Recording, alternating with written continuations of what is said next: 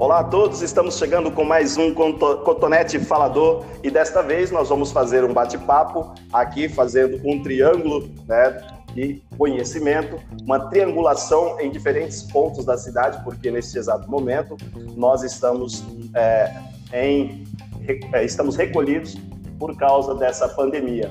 Hoje nós vamos fazer um papo direto com o Cristiano Azevedo e o Davi de Lima. Convido eles para se apresentarem e dizer quem são. Então, antes de mais nada, sejam todos bem-vindos mais um Cotonete Falador. Boa tarde, Cristiano. Boa tarde. Boa tarde, Jean. Boa tarde, Davi. É, eu estou no bairro Santa Maria, em Alta Floresta, no setor industrial, logo atrás do, do ginásio de esportes. Um bairro que gosto muito, um bairro bem acolhedor.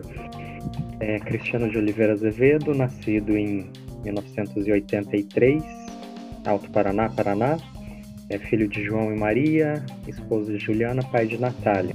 Em 2006, me formei em História pela Faculdade Estadual do Paraná. Em é, 2007, vim trabalhar como professor na Escola Furlane, em Alta Floresta, no Mato Grosso. É, 2018, é, fiz bacharelado em Direito pela Unemate e atualmente estou como coordenador da Escola Furlane. Maravilha. E o do outro lado, quando eu falo do outro lado, eu estou falando é, exatamente isso que você está entendendo. Do outro lado da cidade se encontra o Davi. Davi, fala para nós onde você está e um pouquinho da sua, sua biografia aí. Boa tarde a todos, boa tarde, Jean, boa tarde, Cristiano.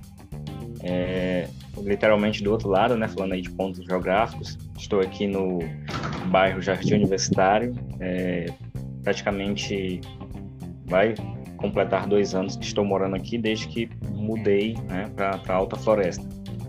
É, sou professor David Lima, como já colocado, é, formado em Geografia pela Universidade Estadual do Pará. Sou, né, naturalmente, do Pará. É, me formei em 2015 e em 2018 eu vim para a Alta Floresta para assumir concurso. Estou trabalhando aqui nessa cidade que eu passei a gostar muito, estou cada vez mais gostando, uma cidade acolhedora, né? um bairro bem acolhedor também. Trabalho atualmente né, na Escola Jardim Universitário, estou aí também na coordenação né, nesse ano, nesse momento recolhido em casa devido à situação de pandemia. E é isso, até então. Muito bom. Eu sou Jean Nunes, também sou professor de História pela Rede de Ensino do Estado de Mato Grosso. Me formei no ano de 2010 pela Universidade de Cuiabá e em 2017 me tornei efetivo da Rede de Ensino do Estado de Mato Grosso. Além da Rede de Ensino público, público eu também leciono numa escola privada. Sou ator do Teatro Experimental de Alta Floresta há mais de 15 anos e estou aí nessa dupla jornada de trabalho. E hoje nós vamos fazer aí um bate-papo bem livre com vocês sobre o processo histórico, né, os aspectos históricos geográficos de certa forma do país e também aqui, claro, Alta Floresta. É, o Brasil, como todos já sabem, é uma república federativa está situado no continente americano, né, mais precisamente na América do Sul, e nós temos aí a leste o país é banhado pelo Oceano Atlântico e a oeste faz fronteira com os países como Argentina, Uruguai, Paraguai, Bolívia e Venezuela. Então, nós estamos aqui muito próximo em alguns pontos da linha do Equador, certo? E também ao sul pelo Trópico de Capricórnio. Por que, que eu estou falando tudo isso para vocês? Para vocês compreenderem o nosso ponto de partida sobre essa formação, é, esse aspecto cultural, é, histórico, geográfico do país. Então, é necessário situar aí aqueles que estão nos ouvindo pela primeira vez sobre o Brasil. E o Brasil, para quem não sabe, ele é o maior país no que diz respeito à questão de território na América do Sul e também o mais populoso. Para começar esse, esse bate-papo e aproveitando o conhecimento dos meus colegas, eu quero pedir para o Davi falar um pouquinho como que se deu essa composição deste território que nós temos hoje, dos, e também já ia fazendo alguns apontamentos dos aspectos geográficos é, do, que, do que diz respeito às questões de biomas, enfim, principais rios, enfim. Davi, fica à vontade para poder falar para nós. Então, Jean, é um país considerado né, continental, ele tem mais, né, bem mais que, que 8 milhões de quilômetros quadrados. Né? Então a gente se encaixa aí no quinto né, país maior no mundo hoje. Né? E, e essa dimensão né, territorial traz também não só uma questão de um território é, bem amplo para ser administrado, como também uma diversidade populacional, né? Que vem de todo um processo histórico aí, que o Cristiano tem mais propriedade para falar que eu na formação da população, mas que a gente pode observar então é, é, desde os povos ameríndios, desde do, da, os povos nativos da América, né, é, América do Sul, principalmente desse território que vem se formar como Brasil. A gente tem também os povos africanos que trazem, né, como que vão ser tragos como escravos para essa região, para esse local. A gente vai ter os povos que vão se formar aqui é, em uma mistura de portugueses, né, espanhóis, posteriormente outros povos europeus, como franceses, holandeses, é, povos do, da América do Norte que vão chegar posterior. Então, hoje, a gente está em uma das unidades federativas, que podemos considerar são 27, né? Mas que mesmo o tanto que a questão da miscigenação da diversidade cultural, da diversidade de povos é tão grande, que aqui mesmo no Centro-Oeste, mais especificamente no Mato Grosso e, e Alta Floresta, a gente percebe a, a miscigenação né? A gente percebe pessoas do norte do, do, é, do Pará, como eu sou e muitos outros colegas que já conheci por aqui, pessoas do sul, de São Paulo, de, é, é, é, de Santa Catarina, do Rio Grande do Sul, pessoas de Roraima, pessoas do Acre. Então, assim, a, a diversidade do Brasil ela é percebida tanto a uma escala local, a Alta Floresta, como deu um exemplo, regional, aí a gente pega todo o estado e, e até a, a região do Centro-Oeste, como também o, todo o território brasileiro.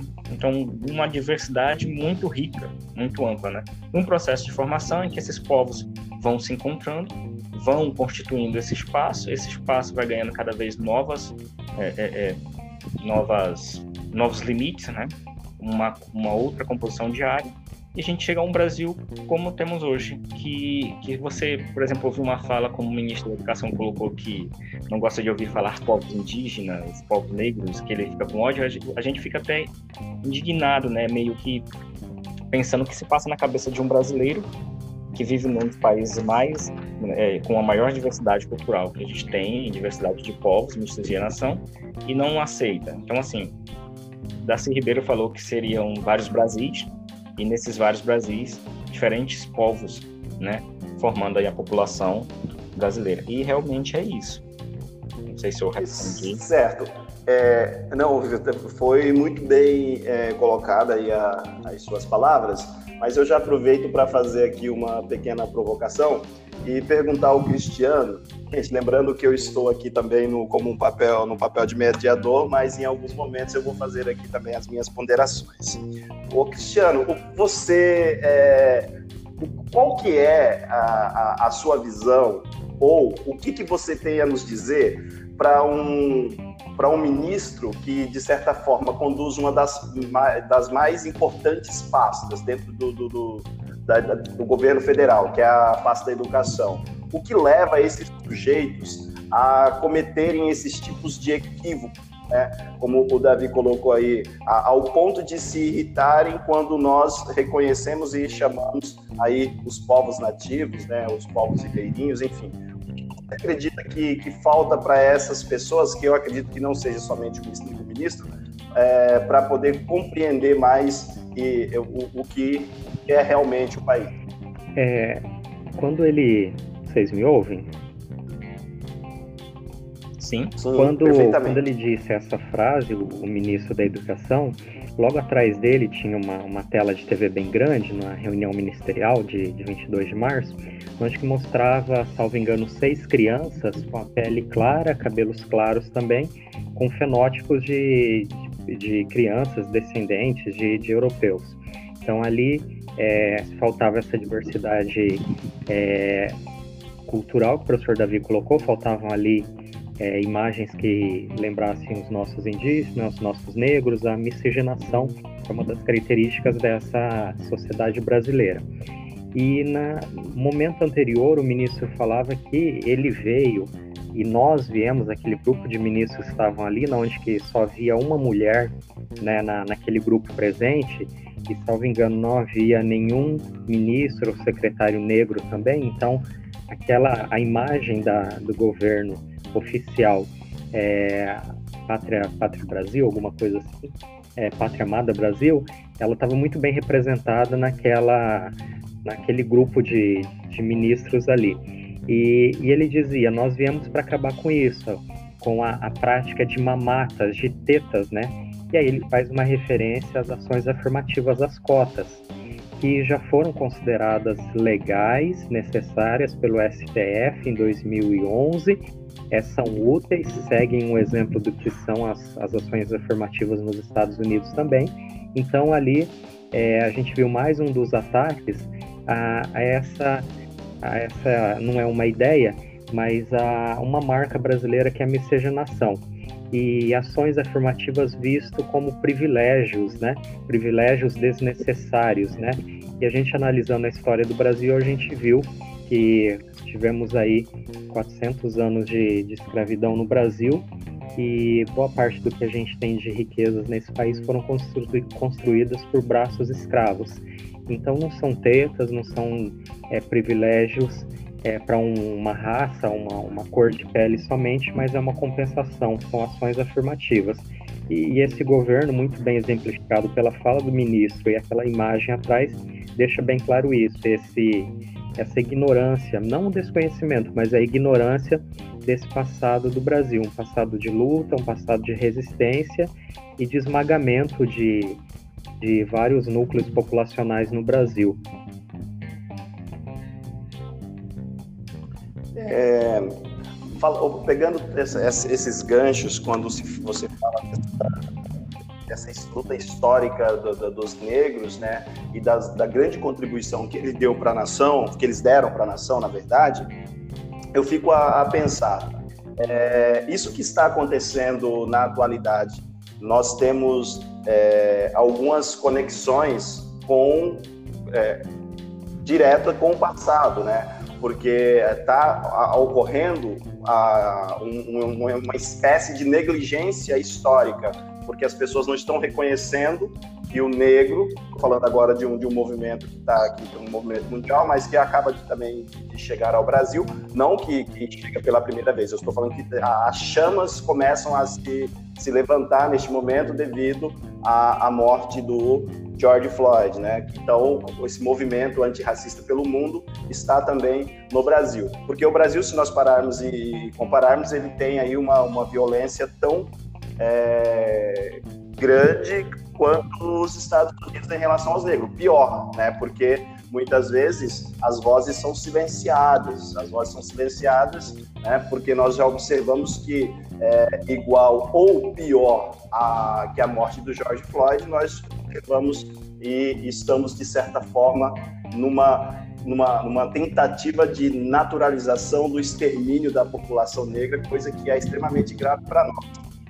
Mas voltando para o nosso, para o nosso papo, é, o foco do, do, nosso debate, essa, essa composição do espaço brasileiro, e, e, tanto do ponto de vista territorial, como do ponto de vista é, cultural e é, também que, que, vai esbarrar diretamente na, na, na questão demográfica, né, é, explica um pouquinho o porquê que nós temos um, um grande número de pessoas que estão ocupando muito mais a região sudeste e litorânea, né, sudeste, e parte do litoral, em especial o, o, nordeste.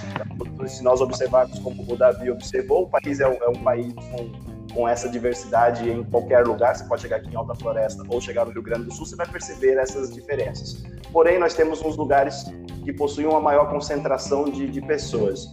E, é, e, são nesses lugares que, que sempre acontecer, na maioria das vezes, as convulsões sociais que traz, de certa forma, essas feridas que ainda estão abertas e, de certa forma, também, como o Cristiano já mencionou, é, uma, uma, uma, uma, ignorância por parte de, de muitas pessoas que não reconhece algumas políticas voltadas para o povo negro como uma, uma correção histórica, né? como uma, uma tentativa de corrigir aquilo que foi por muito tempo erro gravíssimo feito pela sociedade brasileira num passado tão recente.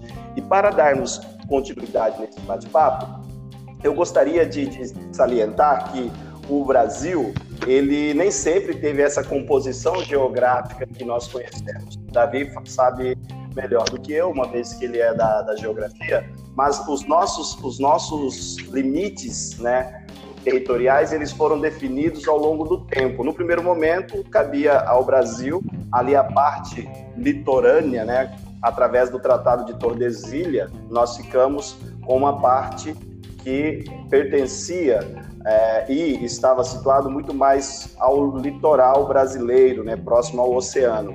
E hoje nós chegamos, né, saímos do litoral e chegamos inclusive aqui no grande bioma que é a Amazônia. Davi, você consegue falar para nós de, o, como que o Brasil define as suas fronteiras?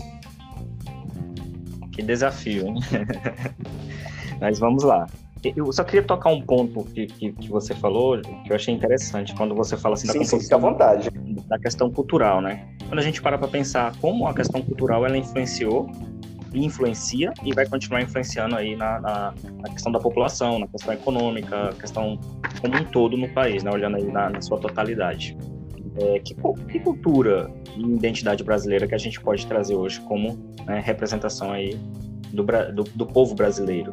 Né? Se você pega uma família da classe média ou com mais condições, né, você vai perceber que a forma cultural com que ela é tratada, para que ela é formada, é totalmente diferente quando você pega lá uma pessoa das classes mais desfavorecidas, classe baixa mesmo, vou colocar. Então, assim, essa cultura, ela influencia e influenciou tanto que a elite brasileira, vou colocar aí a classe média, né, não, não definindo classe média como é, é, a, a, que produz renda, até porque eu, quando falo de classes, não gosto de levar para a ideia da, da renda em si, produção de renda, mas classe como desfrutando de privilégios ou não. Então, a classe média desfruta de um privilégio, né, e a classe mais alta com certeza, que é o acesso a uma educação melhor, o acesso a condições melhores, até pela forma em que a desigualdade no Brasil se apresenta, né? Então a gente pega o seguinte, a classe média ela, constru, ela construiu um sistema até mesmo voltado para a educação, em que ela pode ser beneficiada e a classe baixa não, né? Que traz bem a ideia das políticas públicas para a educação, que, que, que, a, que são bem carentes, não, a, não vão a todos e mesmo assim deixam, e deixam a desejar, mas toda vez que é olhado pelo olhar da elite, eles colocam como desnecessária, como algo que está atrapalhando né, o país. Só para a gente pegar aí o ponto. Quando a gente olha para a ideia de Brasil territorial, formação territorial, que é algo que precisa ainda ser muito discutido, a gente vê um país que vem lá do Tratado de Tordesilhas, Espanha e Portugal. Só que esse, esse país, que um, o pessoal sempre gosta de estar comparando Brasil, Estados Unidos, Brasil e tantos outros, a, a, a América do Sul, o Brasil em si, ele foi um país que surgiu para, né? E o próprio nome coloca, a gente pode colocar uma colônia de exploração, né? Esse país, ele não foi, ele não surgiu como, por exemplo, eu posso falar um pouco dos Estados Unidos como uma colônia para povoamento ou outros países. América do Sul e América Latina vai ter esse embargo que ela surge como uma colônia para exploração. E o meio de circulação que era voltado aos mares, o meio marítimo, então o litoral brasileiro ele começa a ter uma formação né, né, geográfica de, de espaço, de, de, de povoamento, é, um pouco mais valorizado. Isso não vai ser só lá no período de, desse, de, de, dessa construção, ela vai se estender. As políticas que eram adotadas de, posteriormente, Primeira República, depois até, posso colocar até 1930, elas sempre tiveram foco no litoral brasileiro. E essa região que cresce já com o povoamento do Brasil, ela começa a se organizar mais rápido do que o seu interior. Um destaque aí que a gente pode trazer, por exemplo, é as criações depois, claro que deu um salto muito alto agora, lá para JK, né? Das superintendências, por exemplo, a Sudene, a Sudan, Superintendência de Desenvolvimento da Amazônia e outras tantas, elas começam a trazer um olhar e aprofundar mais esse olhar para o interior do país. E com esse olhar para o interior do país, a gente começa a ter uma reorganização desse espaço. Né? Não é só a ideia das unidades federativas que vai trazer a ideia de organização do, do espaço interno, ou seja, olhar né, o, interior do país como um ponto a ser desenvolvido, a ser industrializado, a ser ocupado, é, mas ocupado de uma forma, quero já ressaltar, né, in, com igualdade, com condições favoráveis para quem está ali. E, e algumas vezes, por exemplo, a Amazônia, ela, ela recebe um olhar mais de, de um espaço que precisava ser ocupado porque não tinha ninguém, que não era verdade, e não de um espaço do território né, brasileiro que deveria ser estruturado né, deveria ser organizado para os povos que já viviam nela e para o próprio país que ela pertence. Né? Então, assim, foge a, a, a, nossa formação territorial, ela inicia a partir dos litorais, pela forma de chegada e saída, depois ela começa a se estruturar melhor, porque os grandes polos e até as primeiras, a gente pode colocar as primeiras cidades importantes vão surgir nesse litoral, e, posterior a isso, começa a se olhar para o interior do país como um ponto a, a ser desenvolvido, a ser organizado, estruturado, porque percebem a riqueza continental. Mas, mesmo assim, a gente ainda pode ressaltar pontos questionáveis. Até hoje, a Amazônia é olhada como um espaço de exploração. Né? Então, você pega aí uma, um, um, governo que olhava, ah, é um vazio demográfico, ah, é um espaço que precisa ser entregue, falava muito na, na nacionalização, né? ou seja, abrir caminhos, aí vem as rodovias, abrir estradas, abrir meios de ir até lá, mas ir explorar lá. E hoje a gente já se discute muito a ideia da internacionalização, acredito que é bem intensa, é explorada não só por dentro, mas também por fora, países que vêm explorar. E não se pensa assim, como eu posso atribuir valor a, a, interno ao país para gerar riqueza, conservando, mantendo e principalmente favorecendo o próprio país. Né? Então, assim, a nossa origem que ficou do processo de colônia de exploração ainda perdura hoje, querendo ou não, é, e eu acho que precisa ser bem mais discutido. Certo. O, e agora, é, depois dessa belíssima explanação aí, eu quero perguntar uma, uma fazer uma pergunta para o Cristiano que está mais para o lado jurídico. Cristiano, como que, que o meio jurídico lida com essas questões que não precisa ser um especialista, não precisa ser um estudioso para perceber que os povos nativos e os negros, né, que tanto contribuíram com este país, foram tratados de maneira muito desigual. E ainda hoje nós observamos essas mazelas deixadas pela, pela história. Como que o, o meio jurídico lida quando nós temos aí uma série de, de brigas para reconhecimento de territórios que são de, de, dos povos quilombolas, ou é, com as questões de demarcações de terras para os próprios povos indígenas. E, e existe ainda uma, uma, série de questionamentos, porque a, a, classe dominante, né, os grandes latifúndios, eles começam a utilizar um, um discurso quase que numa linha para tentar convencer a maioria que se for demarcar terras, essas terras que hoje compõem o território brasileiro deveriam ser todas devolvidas para os índios. Como que o, que o meio jurídico é... lida com isso, Cristiano? Estava, quando vocês colocavam, eu lembrava aqui, tinha separado aqui o artigo 5 da Constituição, é, no seu caput, todos são iguais perante a lei, sem distinção de qualquer natureza, garantindo aos brasileiros estrangeiros residentes no país a inviolabilidade do direito à vida, liberdade, igualdade, segurança e propriedade. E aí, quando é colocado todos são iguais perante a lei, é, o direito à propriedade, o direito ao, ao reconhecimento é, da sua terra, dos seus antepassados, dos seus ancestrais, é um direito também garantido pela Constituição, né? E, e aí a gente tem que pensar, por exemplo, em reconhecimento de, de, de território, né? Território que seja indígena ou quilombola, é, ele passa pela estruturação do Estado, né? Então, se a gente é, analisar que tem um, um, tem um interesse de reconhecimento é, de um território, mas esse, esse reconhecimento ele esbarra no interesse agropecuário, por exemplo. É, numa situação de uma visita em uma cidade aqui, Nova Bandeirantes, é, a gente conversava sobre a ausência é, de museu na cidade. E, e, uma professora colocava: olha, aqui a gente não tem um museu, é alguns pais, é, é produtores aqui na cidade, é, proprietários de terras, eles trazem as peças é, de passado indígena, artefato indígena que foram encontrados é, nas suas propriedades, trazem para a escola, mostram, mas logo escondem, com medo de que essa área seja reconhecida como uma área é, indígena, de que foi ocupada por indígenas, e que ele tenha que desocupar aquela área, cessar a, a produção agrícola dele. E aí a gente vê que, que é, uma, é um trabalho árduo, né? tem uma pesquisa antropológica, é, para reconhecimento dessa área. Isso é encabeçado pelo Estado também, mas se a gente pensar que no Estado brasileiro, atualmente, nesses últimos dois anos, e até era uma promessa de campanha do atual presidente da República que não seria criado nenhuma área indígena nesse período, e a gente lembrar um pouco dos discursos dele pré-campanha, é, citando é, quilombolas de forma pejorativa, como pessoas gordas, não reprodutoras, nem reproduziam, né? De forma bem pejorativa. E aí esse, esse compromisso que o atual presidente assumiu ainda lá na campanha de não é, demarcar terras indígenas nem quilombolas também. É, e isso a gente vê que nesses últimos dois anos é, cessou né, a demarcação de terras indígenas é, diante dessa, dessa pressão do setor agropecuário do Brasil. E aí a gente pensa um pouco também no IFAM, né, de tombamento de prédios históricos também.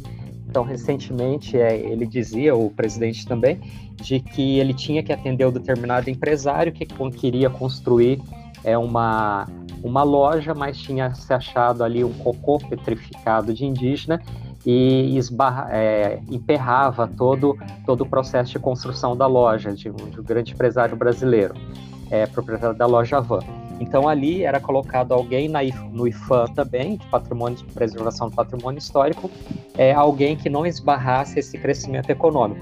Então eu, eu sou muito pessimista quanto aos próximos anos aqui no Brasil, quanto à demarcação de áreas indígenas, reconhecimento de área quilombola é, e também de preservação de patrimônio histórico.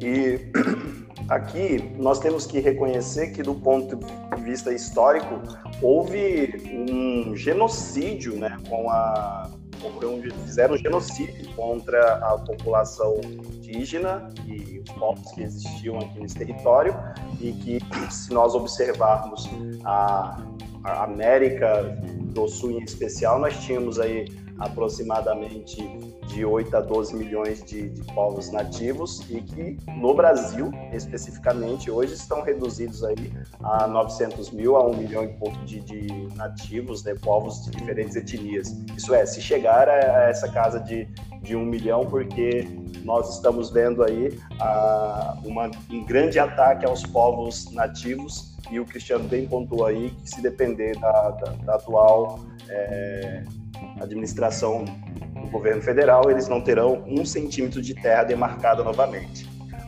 Pra, nós já estamos caminhando para o final do nosso bate-papo e eu vou fazer uma pergunta para fecharmos aqui o nosso ciclo de debate e na sequência nós temos o ping-pong. Podemos então é, dizer que isso tudo que está acontecendo atrelado a essa composição do território brasileiro, que foi pensado é, para a exploração. Inclusive, vou usar aqui uma, uma, um termo que eu ouvi no entrevistado esses dias numa, numa, numa TV, que foi os negros eles não foram feitos escravos e, e, e trazidos para cá, eles foram sequestrados da, da África e trazidos para cá, diferente do que afirma o atual presidente, que eles se entregavam para poder ser escravo aqui. Né? O que falta para esse sujeito é uma, um conhecimento histórico né, dado do país onde ele, ele nasceu e diz que foi formado. Então, o, o dessa formação que foi para a exploração dessa constituição de Estado no formato português, é, depois atrelado às políticas que foram sendo desenvolvidas ao longo da história, principalmente a política neoliberal. É, vocês dois, vocês acreditam que é, o Estado brasileiro hoje ele está se, se encaixando no, no, no modelo que é uma, um, um, modelo pensado na, na, do ponto de vista da globalização, em uma, um, uma, uma, característica de, de governo seguindo o ritmo dos países mais desenvolvido, né, nessa política neoliberal, ou aqui nós, nós estamos tendo uma, uma tentativa de, uma, de, de, de criar ou reinventar ou minimizar a própria, própria história.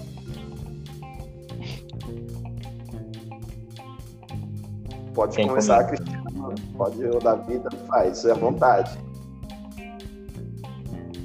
Ah, sim. É, Você quer começar, Cristiano? Quando a gente pensa aqui no que é esse capitalismo aqui no Brasil, é, é, esse capitalismo tropical aqui também, aí me vem sempre, é, o que, por exemplo, o que, que o, governo, o governo federal pensa enquanto economia. Então a gente pensa ali, por exemplo, é, no que o prega o Paulo Guedes, né, o ministro da Economia. Ele usa muitos exemplos da industrialização, da modernização do Chile ali na década de 70, é, ao mesmo tempo que tinha uma repressora ditadura, uma forte ditadura no país, encabeçada ali sobretudo pelo Pinochet, é, mas o país crescia, né? Então é, é isso que ele prega muitas vezes. Então eu, eu vejo um, um Estado brasileiro forte nesse discurso do neoliberalismo, num discurso de que o, o capitalismo tem que se assentar, de que o Estado tem que ser mínimo, e nessa pandemia a gente vê como que, que é ineficaz sobretudo para quem mais precisa do Estado, essa ideia do Estado mínimo, né? É, na, na, falta de itens básicos, de insumos básicos para os hospitais. Então vejo um, um, país agora que ele muito forte, desde, desde Collor, eu colocaria, colocaria ali forte nesse discurso de que é um país que, que tende a ser uma das grandes potências do mundo, é, não, não colocando em primeiro plano direitos sociais. Então, o estado de, de bem-estar social não vejo sendo colocado aqui como primeiro plano desse, desse governo atual, é, que, que, pensa o Brasil aí um país mais forte na economia, é, economia acima de tudo e pessoas aí a, abaixo disso.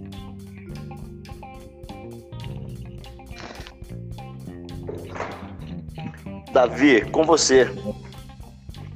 Dando é, é continuidade, né, é, e tentando responder, eu concordo bem com o que foi posto pelo Cristiano. E, e assim, a gente tem que olhar, você tocou num ponto bem interessante que é da globalização.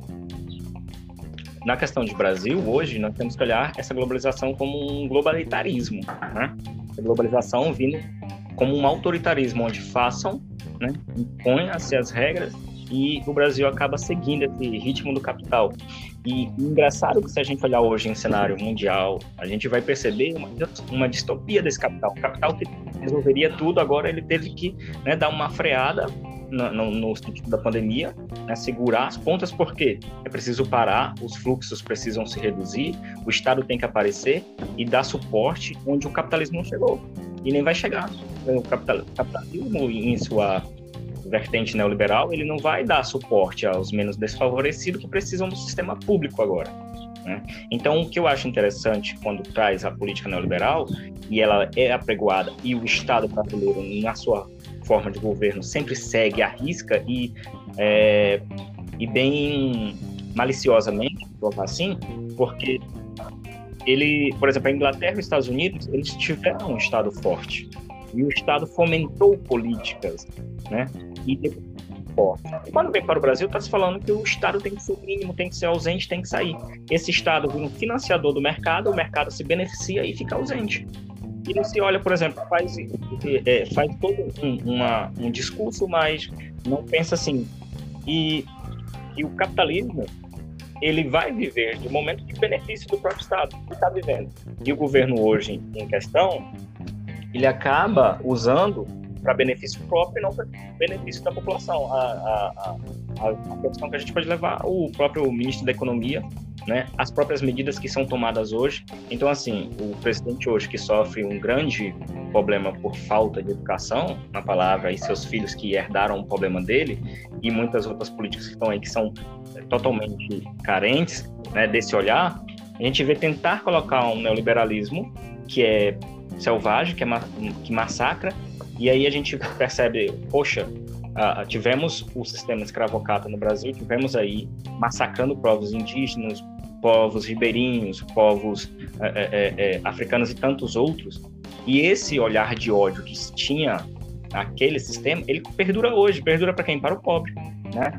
Então, em até certo ponto, cria-se uma, uma, uma, uma, ideia e uma forma de colocar na mente do, da população mais carente que o Estado é o grande problema, né? Demonização do Estado, mas não se fala do mercado, não se fala do sistema financeiro, dos meios de comunicação e tantos outros que prejudicam essa sociedade.